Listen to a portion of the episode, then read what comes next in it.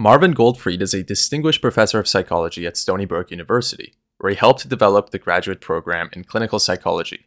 He's the co founder of the Society for the Exploration of Psychotherapy Integration. Allen Frances is a professor of psychiatry and chair emeritus at Duke and was chair of the DSM 4 task force. Marvin describes the evolution of his psychotherapy orientation as psychodynamic, behavioral, CBT, and eventually integrative. He practices, teaches, and supervises what works clinically using direct and indirect evidence base. Allen describes his approach to psychotherapy as whatever works or no one size fits all. He was trained and taught at the Columbia University Psychoanalytic Center, but remains equally interested in brief, supportive, cognitive, behavioral, interpersonal, and family therapies. Please enjoy this week's episode. We know each other for, was it like 40 years or more than 40 years under, I don't know if you remember, you wrote a promotion for the book by Jerry Davison and I, Clinical Behavior Therapy, in 1976. You probably don't remember it, but you said a nice thing. So it's, it's in, it was in the blurb. Anyway, um, so we've been talking back and forth, we've been tweeting, and we've been doing a lot of therapy, therapy research, therapy writing, teaching, supervision, and so on. And we figured that it would be nice to talk about some topics, some of which get dealt with a lot in the literature, but we can give our point of view on it. But but some of them are not discussed very much at all. And what we decided to do is, and you, I'll give the ball to you. What did we decide to do? Well, I think that we're going to have a kind of casual presentation of very important topics. So we're going to try to pick out the things that people want to hear and then go back and forth on what we think about them. And I, I, think audiences often prefer to hear conversations than lectures. So we're hoping that we'll engage people and get to them to thinking about the same topics that interest us. Yeah. And you had a good idea about how to start today, right? Well, I think that uh, people should understand that psychotherapy is a very broad canvas. Yeah. And each of our each of our little chats is going to try to take one tiny box of that canvas and highlight it. And today we thought we would discuss the topic of is psychotherapy like every other human relationship or is it really quite different? I, I have the very broadest definition of psychotherapy. I'm not sure Marvin will agree with me, but I think psychotherapy started originally with a shaman tens of thousands of years ago in hunting and gathering tribes. He was the first psychotherapist. He was a spirit healer who used his knowledge of, of the supernatural world and his knowledge of people's psychology to heal heal people. That psychotherapy goes to the ancient Greek philosophers, the, the Stoics and the Epicureans, who very much influenced Tim Beck and, and Albert Ellis in, in developing cognitive behavior therapies. It goes to Christian philosophy and Christian practice, ritual practice like the confession. Uh, the Arab psychiatrists a thousand years ago were, were practicing psychotherapy with their patients. You're not saying that it's the same, that they that we're doing the same thing that they're doing. I'm saying that what we're doing is not qualitatively different than what's been done over the ages quantitatively different in several ways that I, I'll mention in a minute. But I think that basically psychotherapy is a human endeavor. It, it, it's tens of thousands of years old, and it's happening currently every day in many, many human relationships. And it has specialized features, but if it weren't basically like other human relationships, it wouldn't be nearly so effective. Uh-huh. So, so it's a go to person when you got problems or you got issues somebody who's looked up to, somebody who's respected. Yeah, I, th- I think psychotherapy is different quantitatively than most relationships in, in four ways. One, that there's a magical aura around healing relationships, and especially that's true in psychotherapy. Are you saying it's it's different from other relationships, but it's similar to the shaman? It's similar to the shaman. shaman okay, and, yeah. And part of the part of why psychotherapy works is that we have the shaman's magic. I think uh-huh. a second thing is we have techniques, specialized techniques, and you're the world's expert on that. And I want to hear a lot more from you on the techniques. I think the third thing that's different is that it's one of the most intimate relationships in the world, much more intimate than most relationships in, in, in, everyday life. And finally, I think it's a very asymmetrical relationship in terms of self disclosure. So that therapists disclose some, but compared to most things, it's a one way street with maybe 95% of the disclosure being on the part of, of the patient. So I think those four things are different. But the, the context around those four things is a human relationship. Yeah. Well, uh, as you remember, Perry London and his wonderful uh, insights uh, uh, in his book uh, Modes and Morals of Therapy, he said that therapists are the, are the secular priests. So it's very much uh, consistent with what, what you're talking to. But so I've been thinking a lot about that, and I'm thinking a lot about Jerome Frank and uh, and how he has really picked up on this and and said that what therapy does, or what the therapist does, is it takes the person who's demoralized and moralizes that person, gives them a sense of hope. And I've always thought, you know, that's great, but is that is that an? I don't think that's enough. I mean, it's a promissory note, and it can make people feel better, and they can feel better when they feel they're talking to somebody who's an expert, who's listening, who's caring, and things like that. Uh, and um, Roger said it was both necessary and sufficient, but I think he had a narrower view of what psychotherapy is and what its function was. So I think there needs to be more than that. But you know that maybe that's a, a topic for, uh, uh, for for for another podcast. Well, it's interesting. So I have a much broader definition of psychotherapy than you do. Well, what is it? So, so my definition of psychotherapy would include the whole range of human relationships that have a, a healing element to them, um, often not even conscious, but uh, implicit. And your definition of psychotherapy would be more the, the technical procedure of a professional doing psychotherapy w- with a patient or client. Well, but no, I, I do believe that the relationship is crucial. Uh, and I, I believe that for many, many years. Uh, but I, I, I'm, I'm not sure if you're saying that psychotherapy occurs in all relationships because that's a very tricky kind of thing because that says well you know why bother to go through a therapist to a therapist who um, why uh, and pay them why bother to get all that training if it's the same thing as as ordinary discussions well that, that's really the crux of it I, I i think that why bother go to a therapist would come a professional therapist under the special auspices of psychotherapy. Why bother? Because the psychotherapy of everyday life hasn't worked. The support from relatives, the support from teachers and mentors, the support from bosses, the support from self help books hasn't worked. And that doesn't mean that that wasn't psychotherapy. It just means it was psychotherapy that wasn't targeted enough and done in an expert enough way to work. Yeah. But I, I would see psychotherapy as being a very special, intense kind of human relationship devoted to to to healing of, of, psychological problems, but not radically different from all these other relationships. Okay. okay. Often. Right. I, I do think it's different. Uh, and I know it's different because I've trained and supervised student therapists, and it takes them a long time before they become effective. So it's clearly not the same. Uh, something more is needed. And, maybe we should focus a bit more precisely on what more is needed within a psychotherapy relationship. Okay. Well, this is really great because it, it, we're, even though we thought maybe all these years we agree on most things. Yeah. And we do agree on most things. It's great that at the very beginning we're finding a really a real difference between us. I have the exact opposite experience training people, I think. So some of the very best psychotherapists I've ever known, I've met and thought they were the best after their first session. I think that really terrific psychotherapists are born and not made. I think uh-huh. training uh-huh.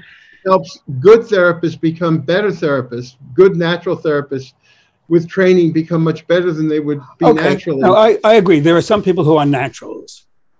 Uh, I think some people who are not naturals can be trained and maybe training is a, is a good topic for some future podcast for us to, to uh, dialogue on. Um, but I do think that there are certain qualities that make for a good therapist, But, but the per- therapist still needs training depending upon the nature of the problem. So you can be really empathic and a wonderful, warm person. But if, a, if your patient is having panic attacks or compulsive rituals, or they have sleep problems, or they have problems with work habits, et cetera, et cetera, et cetera, or if they can't function because they're in a deep depression, you need more than just tender loving care. So I don't think we disagree on that. I, th- I think that it's, it's a matter, again, quantitative versus qualitative. So I think we would both agree qualitatively that it's crucial for psychotherapists to be good at forming relationships, inspiring hope, giving a sense of comfort and empathy and that that relationship itself is is very healing in and of itself. We would both agree that technique adds, especially for specific symptom problems, adds a great deal to the general uh, background context of yeah. a good relationship. Right, and I would go. I would say techniques, but also the nature of the influence of the interaction. That a therapist can be warm and and intimate and have all these great qualities, but they need to know something. They need to know when a person is ready, perhaps, to hear a suggestion and when a person is not ready to hear a suggestion. So that I, I don't know if we can call that technique call it timing. Um, I think one of our problems that we have, you and I, and it's a problem that everybody I think has in discussing psychotherapy, is that we discuss it with words and words mean different things. I'm not quite sure I know what you mean by qualitative and quantitative. So, uh, I mean, that's a barrier. I'm not quite sure what you mean by intimacy. But if you were to show me a video clip of something, I'd say, yes, okay, I know what that is, whatever we call it. Both but, of us have seen many of the great therapists in action, either in person or on tape one of the things that's astounding is how similar they are. Yes, these are good ones. some of the there's some crazy ones that I mean Albert Ellis was a little bit off on uh, in his intervention by uh, yelling at people and things like that. But it, but I think I know what you're talking about. So let me give an example because I think that'll tell us whether we're on the same page. Many of us are fortunate to have very close friends who we consider soulmates where we can tell them things and they will accept it. We can tell them things that are perhaps secrets that we're not too proud of, and they will accept it and say they understand empathically. That's a quality of a good therapist. So, a good therapist in first in session one is a person that listens, that understands, that connects. But therapists need to know more to do therapy than simply being a soulmate. Marvin, I think I don't believe one size ever fits all. Right. for for many patients, that in itself is the healing element. Yes. And techniques techniques may not be particularly relevant. For other patients, the techniques are much more important, and, and will determine the success of the therapy. And being a, a, a, a nice person, empathic person, being able to understand problems will not be enough. Well, so I think yeah, one of the things about psychotherapy that we should start out saying and agree on is there will never be a statement about psychotherapy that encompasses all situations. Right. Because the particulars are going to always be so particular. I think we're in total agreement on that. And I think that's a crucial point. And let me give you an illustration of why I think it's crucial. For many years, Hans Strupp and I had a, an argument and he was saying what there is to therapy, it's a, the essential thing is the relationship, is the relationship. And I think he said that because psychoanalytic therapy, and you're a scholar on that, moved from the Freudian drive to the nature of the relationship. And that became the big change, I think, an improvement for psychodynamic therapy. It's the relationship that deals with things. Finally, I he came Hans finally came around. I said, Hans, if somebody comes to therapy who's disorganized and needs work skills or or, um, or, or learning skills, is it just the relationship? And he said no. So the question then becomes what are the needs of the patient? What is the problem of the patient? And for certain kinds of things, being able to talk things out, being able to get another perspective is crucial. You know, own experiments in the 60s were very illustrative of this point that he had college professors go up against trained therapists with college students. Yes. And the comparison was striking to some that the college professors with no absolutely no training in psychotherapy did as well as the highly trained uh, therapists in, in, at Vanderbilt. The, the hidden thing in that experiment is that college professors would be absolutely expert at college students and the problems of college students. Exactly. That they probably would do so much better with college students than with any other group of patients. And they had an inbuilt edge over the therapists in being in their own environment.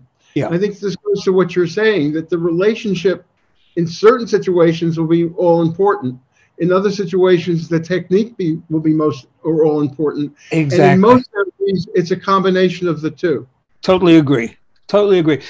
Um, there are some CBT therapists, particularly in my experience of beginning CBT therapists, that would disagree where they would say the and I've I've seen this happen, and much to my chagrin, uh, where they said the relationship is unimportant, that it's all the technique, and I think this comes from a history uh, within behavior therapy of referring to the therapy relationship as the quote non-specifics, whatever that meant.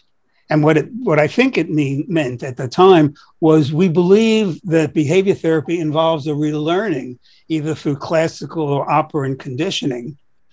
And yes, it's good to have a therapist who's understanding, but that's not specific to the change process. The f- good therapist just facilitates the relearning process by doing something that we don't specify because it's not learning. And I think that is deeply ingrained in the minds of some beginning CBT therapists. But it's certainly not what the experienced CBT therapists are teaching. So Judy Beck or Tim Beck, who just died a couple of weeks ago, just the opposite. No. That they were very much involved with the, the, use of the relationship and empathy. I think the other point I'd make in what you're saying is really interesting that one concept that ties together relationship and technique is corrective emotional experience. For years, the psychodynamic therapist would say that the change occurs within the session. CBT people would say the change occurs between sessions. The psychodynamic people are saying the nature of the interaction provides a corrective experience where the where the patient is allowed to say things and doesn't get criticized. And that provides the corrective experience. The cbt person would say it's exposure where the person between sessions does things that they haven't done before that they're afraid of um, and then nothing bad happens and their life becomes better. Well the corrective experience ties these two together, except one occurs within the session and the other occurs between sessions. So I think a lot of CBT people don't recognize the power of exposure, if, I, if, if I use that terminology, uh, or the change process within the session. Uh, let me give a prime example. And this has occurred again and again supervising CBT therapists with socially anxious patients. They're following the manual, which says they've got to do exposures with people between sessions. The, ther- the beginning therapists say, I'm having trouble with this patient. What's the problem? I can't get this person to elaborate the kinds of situations. I can't get them to do the work and tell me things in session. They remain silent a lot. And then the aha experience that I try to give them is you know why? Because they're socially anxious. And you have the problem right in front of you. And you're complaining about it, but it's a blessing in disguise. The, for the most part, these are not in the manual. So, and, and that's another topic for discussion. I think this goes exactly to what your your life's career has been about, and that is that anyone who's applying the extreme of any form of therapy yeah. may do fine with a very narrow group of patients, but won't do fine with most other types. And that we really need to be integrating therapy. There should be one psychotherapy. We, we shouldn't be saying, oh, the CBT therapist does that, the analytic therapist. It really should be that every therapist is comfortable with the different schools of thought and can apply them flexibly to the needs yep. of that particular patient. Here's the thing key thing um, good therapists don't argue with their patients. You can be in a close relationship and love somebody, and they can be your soulmate, but you will argue with them from time to time. Ther- good therapists don't do this. So the therapy script is different in that regard. They have to understand why the person is doing something. They have to understand why the patient is not changing. They have to understand why the patient is angry at them rather than getting angry back. That is a script that is very hard to learn. And this is something, I mean, we wrote a book on this. Several of us edited a book.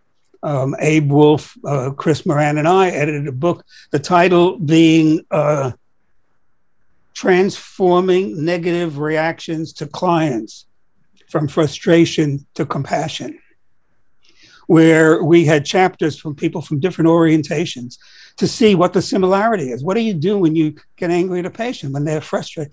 And we came up with a synthesis. And that is the first thing you've got to recognize that you're angry at the patient. And you may not recognize that. You may recognize, well, I'm a little bit frustrated.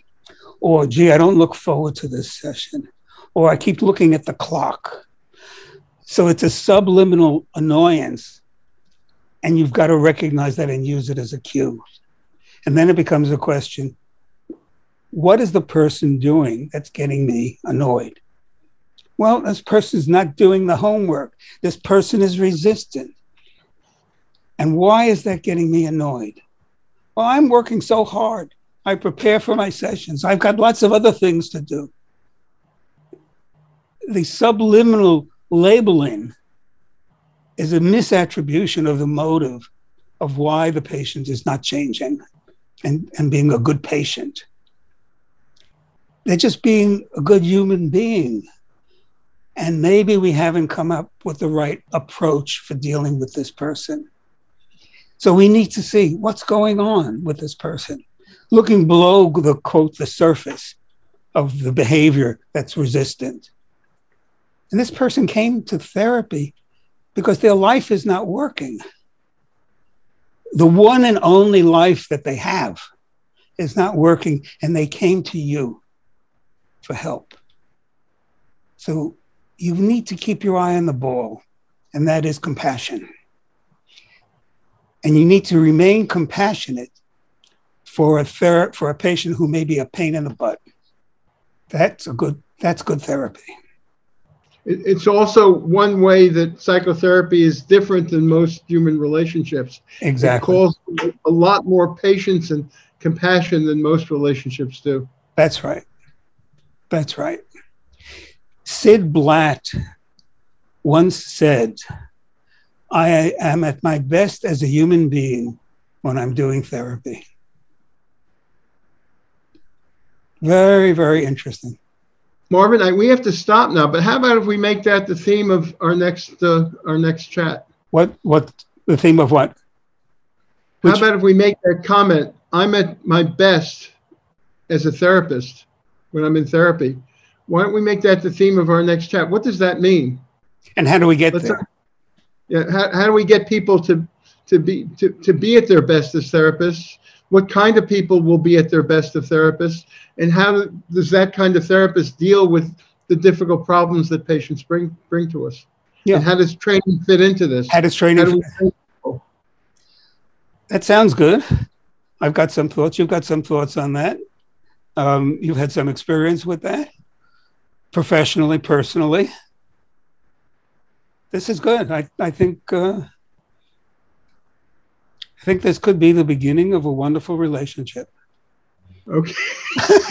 well, our, our wonderful relationship start, started more than 40, no, we're supposed ago. to put we're supposed to put on raincoats and walk toward the plane at this point.